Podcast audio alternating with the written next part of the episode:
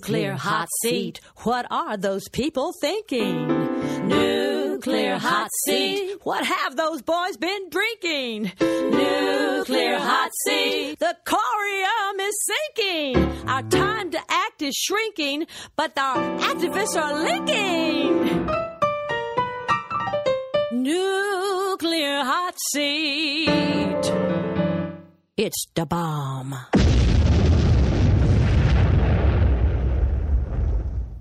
Welcome to Nuclear Hot Seat, the weekly international news magazine keeping you up to date on all things nuclear from a different perspective. My name is Libbe HaLevy. I am the producer and host, as well as a survivor of the nuclear accident at Three Mile Island from just one mile away. So I know what can happen when those nuclear so called experts get it wrong. Today is Tuesday, January 12th, 2016, and this is a Nuclear Hot Seat special the Porter Ranch Radioactivity Connection. Porter Ranch, nestled in the foothills above the San Fernando Valley in Los Angeles, is an upscale community of million dollar homes that was built atop the Southern California Gas Company's natural gas storage facility in Aliso Canyon, something that was obviously not fully explained in the real estate agreements. Since at least October 23rd of 2015, a rupture in an underground pipe has invisibly been pumping vast quantities of methane gas into the environment at a rate of up to 100,000 pounds per hour, adding what is believed to be 25% to the state's daily methane output. California has declared a state of emergency, and famed environmental rights attorney Erin Brockovich has declared this the worst environmental disaster since the BP oil spill. She obviously didn't consider Fukushima in that equation. Be that as it may, why is nuclear hot seat talking about a gas leak? Because in the list of many additional emissions tacked onto any mention of the methane leak is the consistent reference to radon gas, the radioactive decay product of radium. Here's where it gets personal. I live less than 20 miles away from Porter Ranch. I was at Three Mile Island when it happened, and I have a lot of unanswered questions about this radon risk. So, I did what I always do. I started calling up the best experts that I knew, and this is how the show came to be. We start with Kevin Kamps. He is the nuclear waste watchdog, some might say bulldog, for Beyond Nuclear. He is also Thom Hartmann's favorite nuclear commentator and one of mine. Kevin Kamps, always a pleasure to have you on Nuclear Hot Seat. Thank you, Libbe, for having me. I'm following the ongoing gas leak at Porter Ranch here in Southern California, not least of my reasons being that it is within 20 miles of my home. And the reporting down here has focused on the methane leak.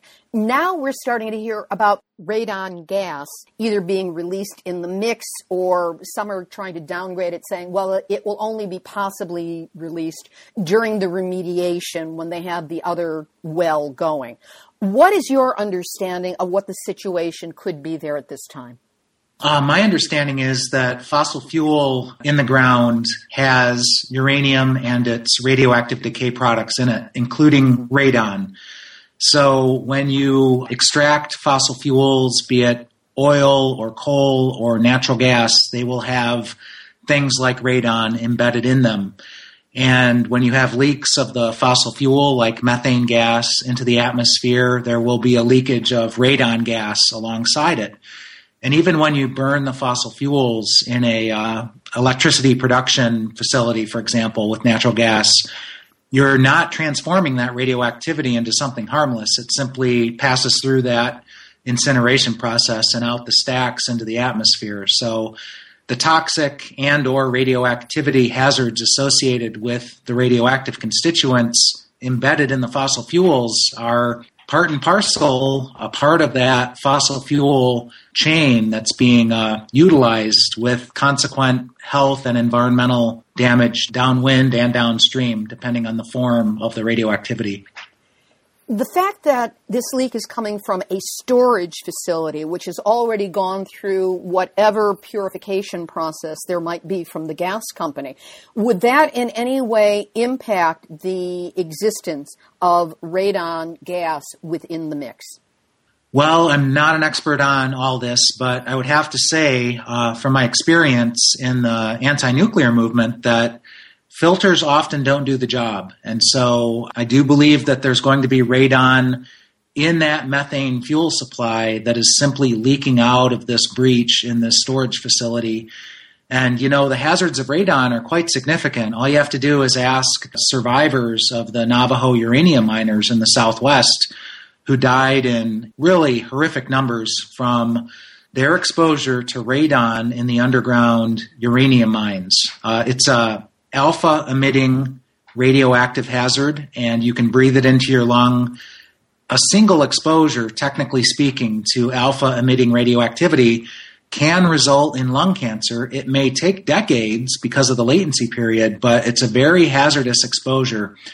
And in that way, radon, because it's an alpha emitter, has all too much in common with plutonium. And I mean, the difference is that radon is a naturally occurring radioactive material, and plutonium only comes from reactors, and so it's artificially generated, but they share that alpha radiation emitting hazard. And uh, so radon is nothing to be messed with. In fact, the U.S. Environmental Protection Agency reports that on an annual basis, because of human exposure to radon in places like basements, this again is naturally occurring radioactive material, that it is the second leading cause of lung cancer death in the United States after smoking. Radon's very serious. Radon has a radioactive half life of 3.8 days. And that would lead some people to believe, oh, well, it goes away pretty quickly.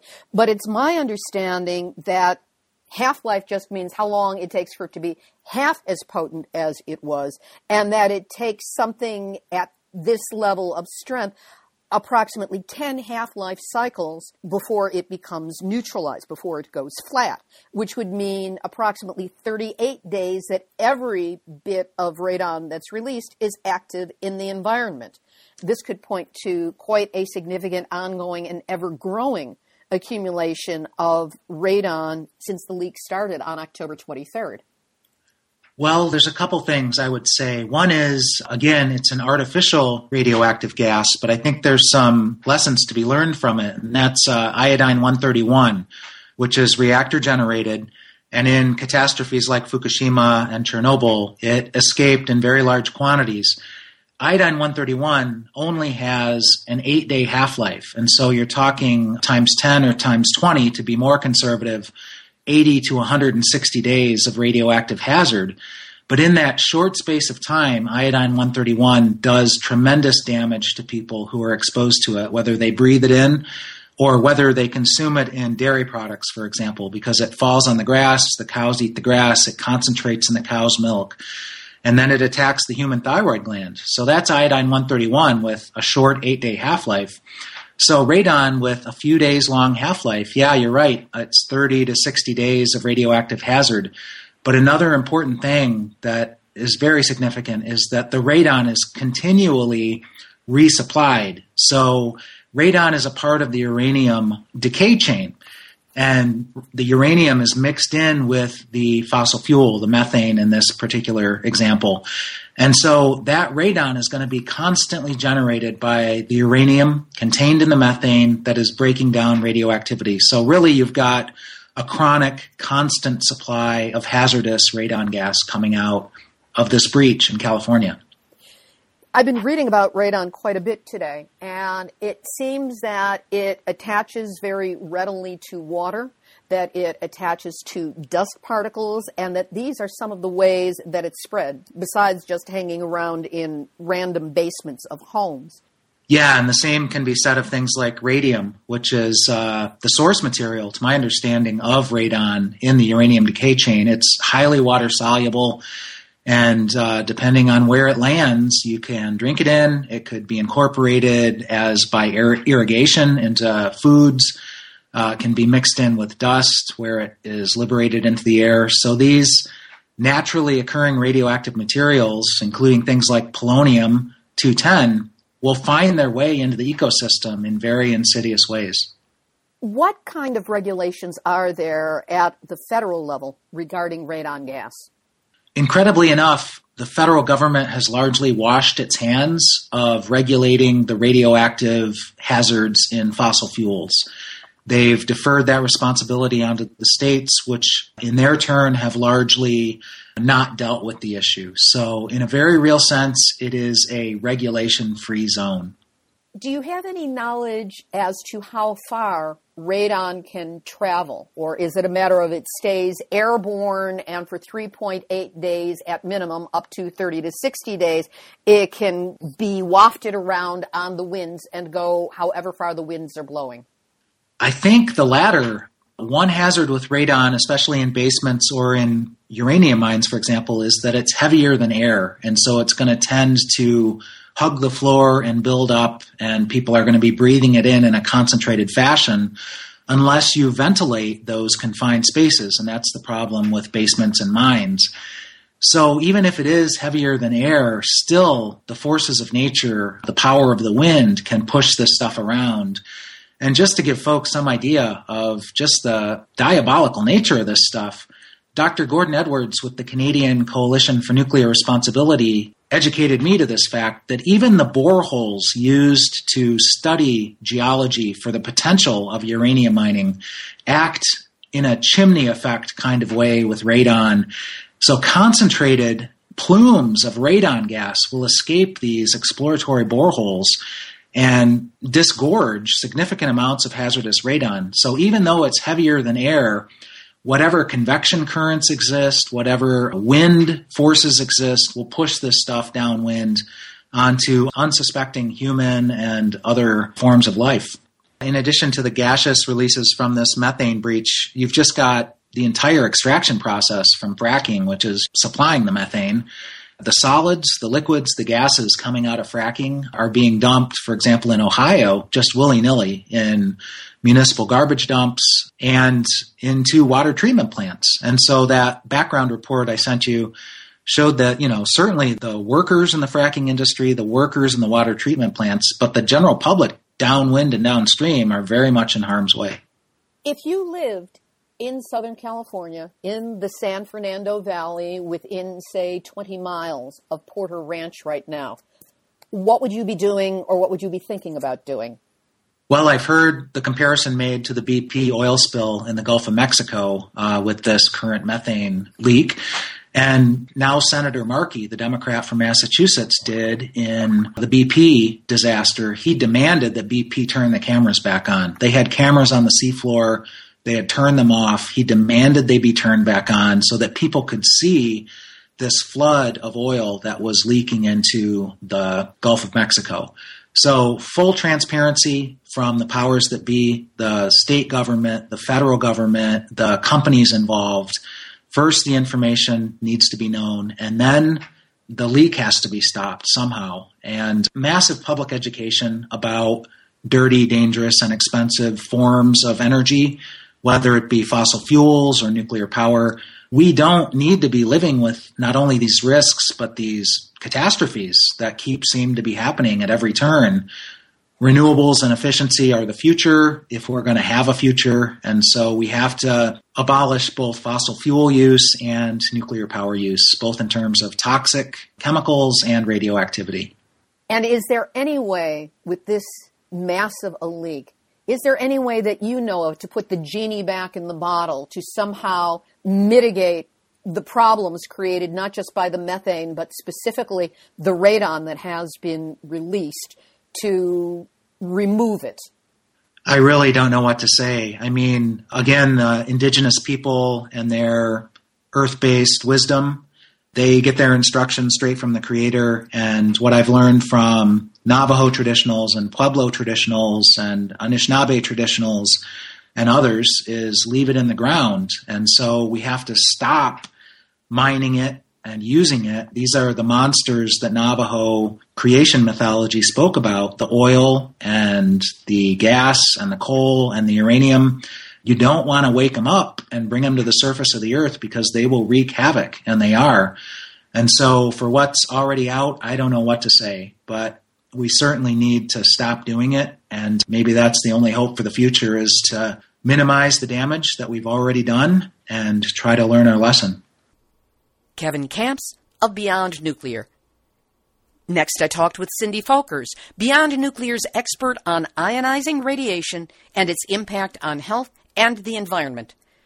Note that when Cindy refers to the smoke from the leak at Porter Ranch, she's talking about the infrared video that was posted showing the otherwise invisible plume of gas billowing out from the site. The Porter Ranch gas leak disaster has been gathering a tremendous amount of media attention, but thus far it has been focused on the methane of the leak. And if radioactive radon gas, which is also being released, is mentioned at all, it's part of just a list of other things that are there. I'm absolutely astounded that they are not measuring for radon that I know of. Now, maybe they are and they're not releasing it to the public. But knowing what we know about natural gas production, drilling in the wells and the storage tanks and things like that, knowing that it can release radon during these processes, I can't believe that they're not measuring for radon. Porter Ranch, to my understanding, is not an active drill site, but it is a storage facility that takes the natural gas that comes from other sites that have released the gas through fracking. The one thing that I did find through my research was that there's at least one well at Porter Ranch that I think has tapped a natural gas reserve that's under the earth. So it isn't clear to me exactly all of what is going on at that facility. It sounds like there are several different procedures, industrial procedures that might be going on. Give us a grounding in what radon is and what it does to the body. Radon is a radioactive gas. It has a half life of about four days, and that means that it can be hazardous for 10 to 20 times that amount. It decays by something called an alpha particle. It can be more difficult to detect than other radionuclides that give off, say, gamma because alpha particles are less penetrating. And when you combine that with radon's relatively short half life, it can make it very difficult to detect. But it also decays to a number of what are called radon progeny which includes a number of short lived radioactive substances, some of which are lead and polonium. Both of those can be very biologically damaging. Radon itself occurs naturally and seeps up through fractured rock and soil, collecting most of the time inside buildings. And the presence of radon varies depending on where you live, usually because of the kind of rock that's under that earth. Now, in the case of what's going on here, clearly there are gases and smoke that seems to be being released in a rather large amount. So I don't know how applicable it is as radon gathers itself in buildings. I don't know how applicable this would or would not be to what's going on because clearly these releases are to the open air. Having said that, it sounds like some people are having health effects from being in their houses around the site and from being in the area around the site outside of their dwellings as well. So there's question as to, you know, the kind of doses that they would be getting of radon, but it still is really very much a worry. One of the things that has been happening, and this could be a little bit of a shell game misdirection, is that the gas company and the quote unquote experts are all saying that there's no impact to health, where people have been reporting rashes and breathing problems, asthma attacks, bloody noses, so many of the symptoms that we do find in connection with exposure to radioactive materials. Some rashes, nosebleeds, etc. Erythema, which is reddening of the skin, which is a type of rash. We do find with radioactive material exposure when the doses are higher, like you would expect from after a nuclear accident. I don't know that that is what is going on here, but what really has to happen is they need to be measuring. And if they can't measure the radon itself, then they need to be measuring the products that it decays to, which they can measure. So at the end of the decay chain for radon, you've got a radioactive lead, which is radioactive lead 210 with a half life of 22.3 years. So not only is it radioactive, it's lead. And we all know that lead is a heavy metal and it is absolutely not good for anyone to be exposed to lead, but particularly children. So can I say for sure 100% that what these people are experiencing, their symptoms indicate radioactive exposure?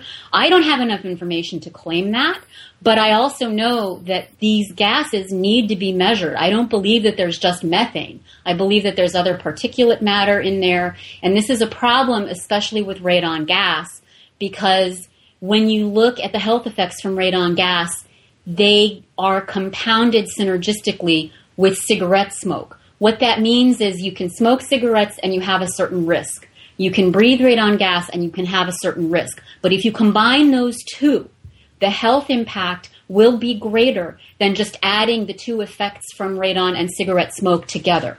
So it's a compounding of health effect. And the reason that happens is because the radon gas decay products like to attach themselves to dust and particulate in the cigarette smoke. Well, I see the pictures of the smoke coming out of the Porter site, and I'm saying to myself, there's dust and particulates in there, I'll bet you. And if there's radon and radon progeny in that dust, you don't even necessarily have to be breathing in the radon to have a problem. You can be breathing in that dust and get the decay products from radon, which you would normally not be breathing into your lungs. So that's the part of your body that is most affected. Some of it can leak out into the rest of the body through the lung tissue, etc. But breathing it in, it's giving you a lung dose. And that is what the problem is with radon.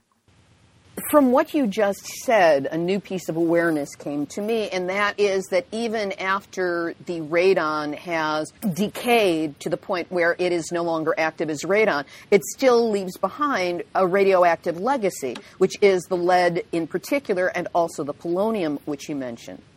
Is there any way to, without the measuring, figure out what the actual dose is that people are being exposed to in that area? You would have to measure either the radon or one of its daughter products in order to know exactly what the dose might be. You might also be able to measure the natural gas underground before it has leaked out. There might be records of what it contained before it came to this site. You know, there are probably ways to go about this. I'm just sort of talking off the top of my head when it comes to how one would go about sort of reconstructing what these doses, if there are doses from radon, what the doses might be. But we really need to know. we really need to measure and it's not just radon. We need to measure, of course, for other pollutants and dust particulates, et cetera, as well. The company owes the people around this site not just evacuation, not just paying their hotel rooms. They owe them the knowledge of what it was that they've been exposed to, including if it was radon. And I don't see any indication that they've measured any of these things. What, if any, ways do you know of that an individual can protect themselves from radon? See, this kind of radon exposure, sort of in the open air like this, is kind of untested in a way, to my knowledge, because EPA has focused its action level, which is 4 picocuries per liter, as I said before. By the way, the World Health Organization says the radon reference level should be 2.7 picocuries per liter, so they're lower than EPA, just FYI on that. But the EPA tries to mitigate radon exposure within buildings and so the way they do that is you get something installed on the side of your house. It's a pump. It takes the gas from under your foundation of whatever the building is and it pumps it out and up into the air so that the radon gas dissipates and floats away above where people breathe it. How you deal with that at a site like this is probably substantially different. You know, it sounds to me like you've got to have a respirator attached to some sort of air cleaning device that might catch it. But I don't know, that's not where my area of expertise is in this kind of exposure scenario where you could be outside and be getting exposed to a lot of it outside. Now, these people live in homes. Clearly, it sounds like it might be seeping into their homes. This, whatever is in this gas that has come out of this facility. If it's seeping into their house and they've got radon mitigation, that would be a help. But I don't know what the people in this subdivision have in their houses for radon mitigation naturally. They might not have anything. It might not be a problem in their area naturally. It might be that it was sort of, if you will, an imported problem, which is another point that I want to make. The radon in natural gas that comes out of the earth is what I call naturally occurring, but it is artificially available. You have radon that escapes from the earth naturally, and that's one piece of it. But when you disturb the surface of the earth like you do for natural gas drilling of any type, you run the risk of pulling up more radon than would naturally be released and either having it release itself through other means through the soil or in big, huge gas plumes. And so that really is not natural anymore. It is what I said before naturally occurring, artificially available. What about contamination of food and water? Radon does have a relatively short half life, but still it can travel great distances. And there are agricultural fields, there are mountain wildernesses around this area. What can happen when the radon comes in contact with green growing things and the water that we drink? So there's not a lot of biological information about what happens when people ingest radon in water. What might be a concern in those kinds of scenarios, especially for growing scenarios, depending on the time of harvesting your crop, could be the radon progeny. So that would be lead, that would be polonium, and you know some of these are radioactive. And so what ends up happening is you would have to look at how lead interacts with the body as a chemical. The fact that it's radioactive is an additional problem, but it's not going to tell you what's going on chemically. So you've got chemical lead, you've got chemical polonium, and we all know what lead does, especially for children. And polonium is also very damaging when it gets into your body, but it is most damaging to the lung and it imparts a dose of radioactivity. So these questions are very good questions. Without measuring, you're not going to know this. And this is why we really need to have that company or an, at this point, frankly, an independent third party measure what's going on there. Because I feel like doing the research that I've done, we are not getting the full story of what's happened there. Then Cindy threw me a curveball, which I tried to correct, but it turns out she may be right. To my mind, the public there is owed some answers, and they're owed those answers months ago. I mean, this started in the summer. no, no, no, no, no, no, no, no, no. It started in October. October 23rd was the start of the leak. Okay, so this started many months ago, this leak. And so, really, as soon as it started, they should have been aware of it. So they are really behind the eight ball on this one. Cindy Folkers of Beyond Nuclear.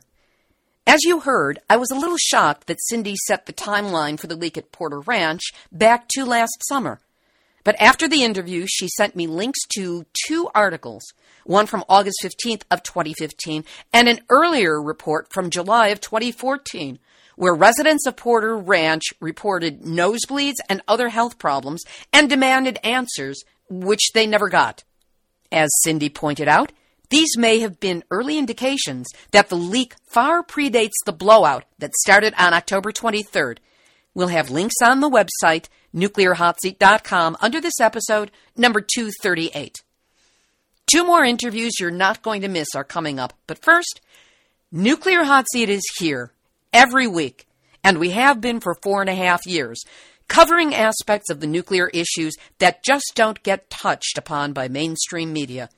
We use verifiable sources, journalistic standards, genuine experts with an international perspective, and yes, even a sense of humor. So help us out here. If you're a regular listener in one of the 59 countries we know download the show on a monthly basis, or new to Nuclear Hot Seat because you want to know more about this particular nuclear issue, help us keep doing the work with a donation. We make it easy for you to donate by going to nuclearhotseat.com where you can click on the big red donate button. You can donate either through PayPal or directly from your credit or debit card. And if you prefer not to donate online, email us at info at nuclearhotseat.com for a snail mail address where you can send a donation the old fashioned way. Whatever you can do to help, you've got our gratitude. Richard Matthews is a longtime resident of the Porter Ranch area who is currently running for state assembly from that district. His background includes working in astrophysics at Caltech, and his work currently involves making the connections between physics and politics when it comes to alternative energy. He lives four miles from the gas leak. Let's start out with a sense of your background. I'm currently a candidate for state senate in the Porter Ranch area and throughout the West San Fernando Valley. But I started off way back in uh, astrophysics at Caltech and then went into a career in computer engineering, designing computer components and software. And I want to be using that science and engineering experience so that we base policy in Sacramento on good, sound science. My political background, I've been active my whole life, going way back to uh, marching for Cesar Chavez to boycott grapes. I've been regional vice chair of the Los Angeles County Democratic Party. I wrote the state party platform language that calls for completely phasing out all nuclear power. So I've been active up and down through the Democratic Party for many years. And bless you for it. Now, you also live very close to Porter Ranch and the gas leak. What has been your awareness of it and how has this been impacting you? I've been involved in fighting the leak since the first day that we were smelling it. We have a group called Save Porter Ranch, which was actually first created to deal with the fracking that has been happening on the property next to this one. And so we were all ready and organized to go uh, as soon as we heard about this. And so we've been fighting this since late October. What has the fighting consisted of? How have you been working on the political angle of this? We've been organizing protests and informational meetings. Uh, we've had hundreds of people out to many of our protests, and on the informational meetings, we've had uh, as many as 2,000 people coming to these events. What has been the tone of the feedback that you've gotten from these 2,000 people at the events? People are, are, really concerned about this. People are seriously getting sick. We have now had, I believe it's about 3,000 families that have been pushed out of their homes Another couple thousand families are on waiting lists to get relocation funds so that they can move away. Others who don't feel they're able to move are trying to get air purifiers and there are waiting lists for that. And so thousands of people are getting sick from this and it really is a major, major disaster. We hear all the time about this being a methane leak, but then there's a list of other things that seem to be mentioned but not gone into, one of them being radon. And radon is a radioactive gas that then decays into other radioactive materials. How concerned have you and the others been about the radon aspect of this problem? There is a lot of concern about this we don't really have good numbers on how much radon there is. It is possible for people to go out and buy radon detectors. I, I, recommend doing that. And if you get test results, I would appreciate you letting me know, positive or negative, what you find. That's not as good as having a controlled scientific study on how much radon there is out there. But when there's no data at all, anything we can get would really help. The radon is heavier than air. With the natural gas, most of it is methane, which is lighter than air. And so the methane floats away and spreads around the whole world and creates global problems for climate. But all of the contaminants that are in with the methane are heavier than air. And that includes methyl mercaptan, which is what they add to make the gas smell. It includes benzene and toluene. Uh, hydrogen sulfide, all of those are heavier than air. They tend to stay close to the ground and move downhill This is happening in the hill above the San Fernando Valley, and so the, the poisons are all moving down into the San Fernando Valley and spreading through the entire San Fernando Valley. We are hearing about people who are smelling this 10 miles away in Woodland Hills, in Reseda, in San Fernando. I've even heard about it going in the opposite direction up to Santa Clarita. I heard one report, uh, I'm still considering this unconfirmed, but in a way it does make sense because of the directions the gas would follow the canyons. Uh, I've heard one report from Camarillo, which is uh, quite far away. As the radon and other heavy substances flow around, they are accumulating. They are not easily being blown out of the valley, and we're getting higher and higher levels. Radon has a half life that means it'll stick around only for a few days. And the greatest risk from radon is if you get it into your lungs and it decays while it is inside your lungs. I need to correct something that you just said because my other interviewees on this program also spoke to the fact that when we say half life, and the half life of radon is 3.8 days, that's just how long it takes for it to become half as potent, half as powerful as it was to begin with. It doesn't mean that the risk is gone. And in order for it to decay into non radon, it will take anywhere from 10 to 20 half life cycles, meaning anywhere from 38 to 86 days. Then what it decays into is radioactive lead and polonium, which is also a radioactive material. Lead has a half life of over 22 years. So we're not talking about just because it's 3.8 days. It creates an image that it's going to go away quickly, but actually it's not, and it continues to accumulate. Were you aware of this? Yes, actually, I, I was about to be going into uh, much of the same discussion. The radon will be around for a matter of days, and, and yes, that could be up to uh, 30 days, 60 days, while the lead is going to be around for decades. And the lead creates a problem both from lead poisoning affecting the nervous system and the fact that the initial lead that you get is radioactive. This will be a continuing problem, but as far as the poison spreading, it really only spreads while it is in radon form because that's a gas and it easily moves. Once it turns into lead, it's going to settle down on a surface and then it's just like the problems we have with lead paint and things like that, that uh, it's going to be a, a stationary problem. So the, the radon is going to tend to be a problem fairly close in to the site because it doesn't have the opportunity to spread as much as gases that don't decay. The greatest concern for the radon is to the workers who are right at the site.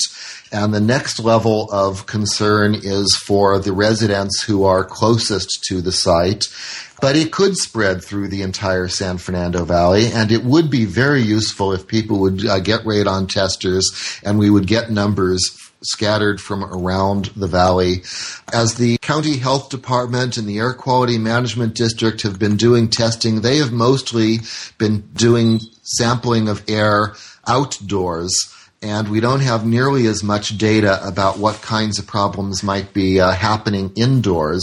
We know we are seeing places where inside one house there is a significant amount of smell in that one house, but the house next door we don't smell nearly as much or maybe nothing at all. So these gases can accumulate inside a particular house, and so getting more testing indoors would be uh, very helpful so that we would know what the risks really are.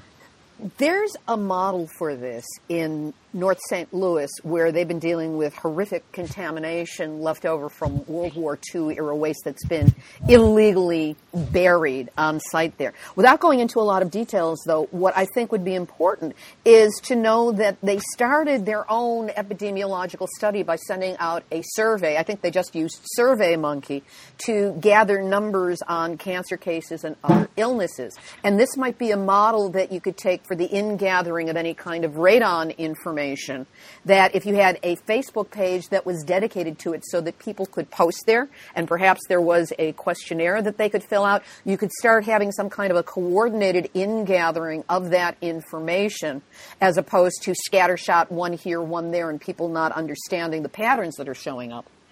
Absolutely. It, it's much better if you can do systematic surveys.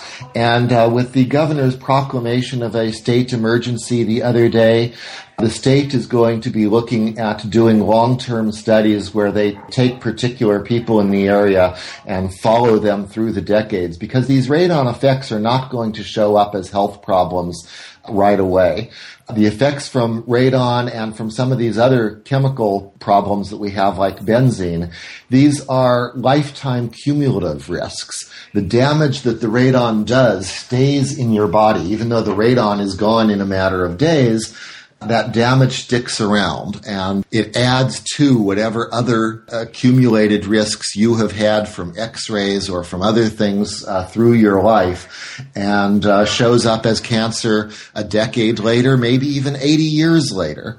So we really need to follow through we also, in, in this same area, we have the Santa Susana Field Laboratory, which was the site of a nuclear power meltdown in 1959 and other dumping of radioactive waste and, and terrible handling of materials there, terrible pollution problem. And in all these decades, we still haven't cleaned that up. And uh, we have a cancer cluster that comes from that. And now we're going to be having finger pointing as uh, Boeing, which is one of the polluters at Santa Susana, and here's uh, Southern California Gas Company are going to be pointing fingers at each other and saying, oh, we didn't cause these cancers, the other guy did. And so being able to follow people through the decades uh, will be very helpful to be able to tie the situations to uh, the particular problems. What else can you tell us about the political situation, the political connections to this horrific leak? There is a lot going on on the political side. As I mentioned, the governor just declared a state emergency, and that will bring a lot of good resources into this process the legislature is working to uh, codify the governor's proclamation, turn it into law, which makes it stronger, but we really want to go even beyond what the governor declared.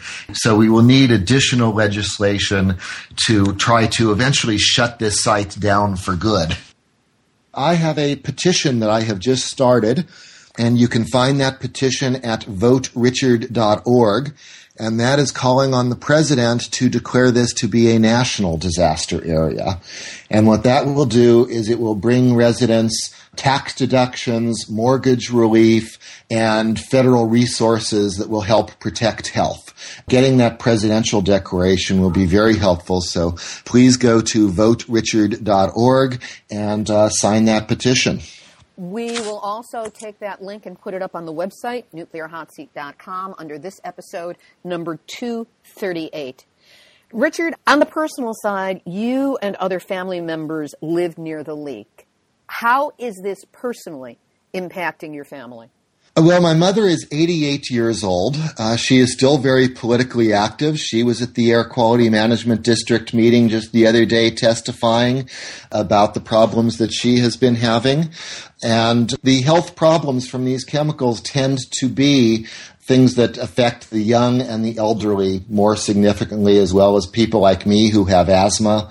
And so she has been feeling headaches and nausea and the various things that other people in the area have been feeling. And she feels she's too old to be able to relocate to somewhere else. She, she wants to stay close to her doctors and things like that. So we are looking at getting air purifiers and the air purifiers are on back order. Hopefully we can get that soon. But a lot of people are in this same kind of situation of, of feeling sick and feeling trapped. If we were to help get this thing shut down, what steps would you like us to take? Well, the, the natural gas at this facility, this is a storage facility. Almost all of the natural gas in California comes from other states, from Texas, from the Midwest, from Canada, and uh, that is fracked natural gas. We store it here so that on days that we bring in more gas than we are able to use. The excess is stored down underground in what used to be an oil field. And then uh, on other days when we use more than we can pipe in, we use up that gas anything we can do to reduce our usage of natural gas will get us to where we are able to shut down this facility, that we won't need the extra capacity that it provides. And so we need to be really working on making sure that we have solar power on every rooftop and with that, we need to combine it with incentives so that when people put in solar, they also exchange their natural gas appliances for electric appliances. And if we have all of those electric appliances running off of solar power, we are using less natural gas in the power plants and we are using less natural gas in the homes. And that will get us to where we don't need to have this facility and we can shut the whole thing down. Richard Matthews who is running for state representative from the Porter Ranch District. We will have a link posted to Richard's petition to make Porter Ranch a federal emergency zone. It will be, up on our website, nuclearhotseat.com. To learn more about the radiation fracking connection and how it may be playing out at Porter Ranch, I talked with Terry Lodge, an Ohio trial attorney who has represented many clients in civil rights, civil liberties, and environmental cases. As an advocate for the public interest in energy policy issues, he has litigated nuclear power safety and environmental issues for 40 years. Terry Lodge, thanks so much for being available today on Nuclear Hot Seat. Happy to be on. Start out with the connection between fracking and radon and other radioactive substances. Fracking requires very deep drilling for oil and gas fracking wells can be literally uh, 8, 10, 12, 14,000 feet deep. But basically, a vertical well shaft is created, and then at some point, you turn laterally into the layers of shale, which tend to be roughly parallel with the surface of the earth. When you're drilling that deep into the earth, and fracking wells tend to be considerably deeper than conventional old fashioned vertical ones you're invariably getting into the primordial crust of the earth, which is laden with many heavy metals and also radioactive isotopes of various sorts. Thorium-232, radium-228, radium-226, radium-222, all of these are naturally occurring radioactive isotopic substances. There's also uh, shorter lived uh, by way of half-life elements like polonium-210, and of course uranium in various naturally occurring uranium daughters. The problem is that this material was literally separated, segregated from the surface of the earth over hundreds of millions of years, and it was only by virtue of that that life could form. So I, that's the, the deep background. So the problem is, is that in mining and in mineral exploitation like drilling, you're pulling up from very deep in the Earth's surface, in the crust, you're pulling up natural but dangerous radioactive substances. Inherent in shale is a lot of radium and thorium in particular, as well as uranium. So, problem becomes you drill into this. When you are drilling a well, you're using sort of an auger technique that pulls all of this stuff, drill cuttings, they call it, up to the surface. So you may be five or six or 10,000 feet below ground pulling up a lot of material.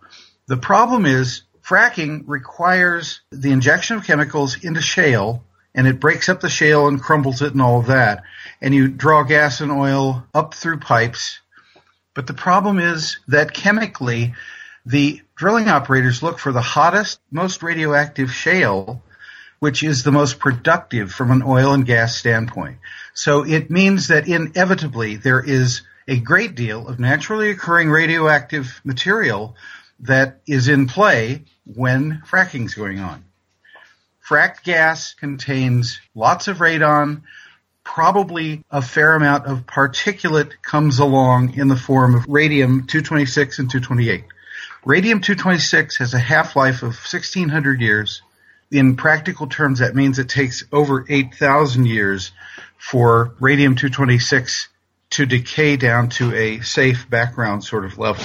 So we're talking about long lived stuff that killed Madame Curie and her laboratory staff. How does that or how might that be implicating the methane storage that is taking place and leaking so profusely from Porter Ranch in California?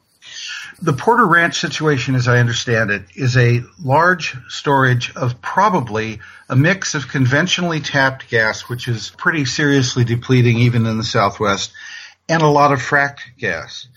And the problem is, is that while there is some ability for some separation of the radioactive elements to occur, I'm not sure whether that scrubbing is done before it goes into the Porter Ranch storage facility. I suspect not. I suspect that's just a, a huge gathering place. And even if it were, incidentally, you can't get rid of all of the radon.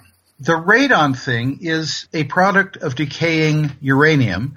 It is pretty stable. It's not as though it uh, decays very rapidly at all and it, it's not destroyed when natural gas is burned. So it certainly isn't being destroyed when it's simply being vented.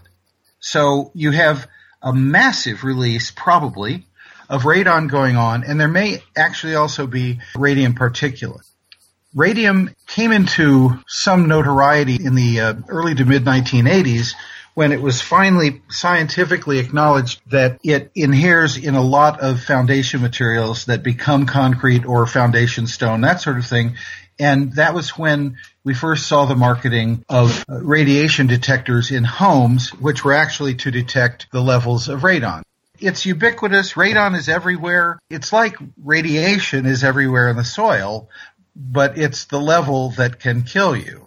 The so-called harmless background levels which may be relatively benign, kind of set the baseline. Radon is the second leading cause of lung cancer in the country. It is believed to be involved with uh, somewhere in the vicinity of about 28 to 32,000 deaths a year. The number one cause, of course, remains smoking, but interestingly, one of the active ingredients in tobacco, which is widely uh, believed by the medical profession to trigger lung cancer, is radium 226. So we're talking about a significant problem from naturally occurring radium and uranium. And that is kind of because of the nature of fracking. And as I say, the, the fact that the drillers seek the hottest areas of the shale for the highest, biggest bang for the buck. Now, I have found from other interviews that I did for this program that there really is no data available on what the radon levels are or were around Porter Ranch. If those statistics do exist, they have not been made available. Given this lack of information, if you found yourself living in the Porter Ranch area, what steps would you be taking now to protect yourself? I'd be taking very rapid steps. I'd be running like hell. And, and the reason is that I suspect that there's little by way of emergency anticipation. You know, what could possibly go wrong? We have this vast underground storage facility and it's geological and so what? There are not obligatory, as I understand it, there are not radiation monitors. It just isn't done. So the problem is sort of the Three Mile Island problem the thing with Three Mile Island was that there were the radiation emissions went way off the meter, so far as we suspect or know. But there were no redundant rings. There was no monitoring certain distances uh, outside of the plant boundary. You don't even have that at Porter. And so, once again, is um, everybody's fault and nobody's fault. They don't know how much radon content there was, probably, and they don't know how much radon is being dispersed. However, radon is approximately, I'm thinking it's roughly the same atomic weight as oxygen, and so it can be concentrated by rainfall, concentrated by humidity and inversions and that sort of thing. So there needs to be some type of soil sampling, uh, possibly grab samples of the air and all that.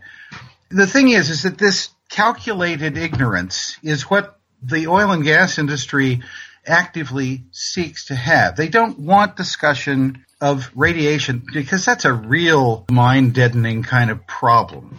It makes fracking kind of conjures up a lot of other things radioactive in our society And so there are very, there's relatively little science, although the scientific juried and peer reviewed analyses that are starting to come out are very damning, as predicted.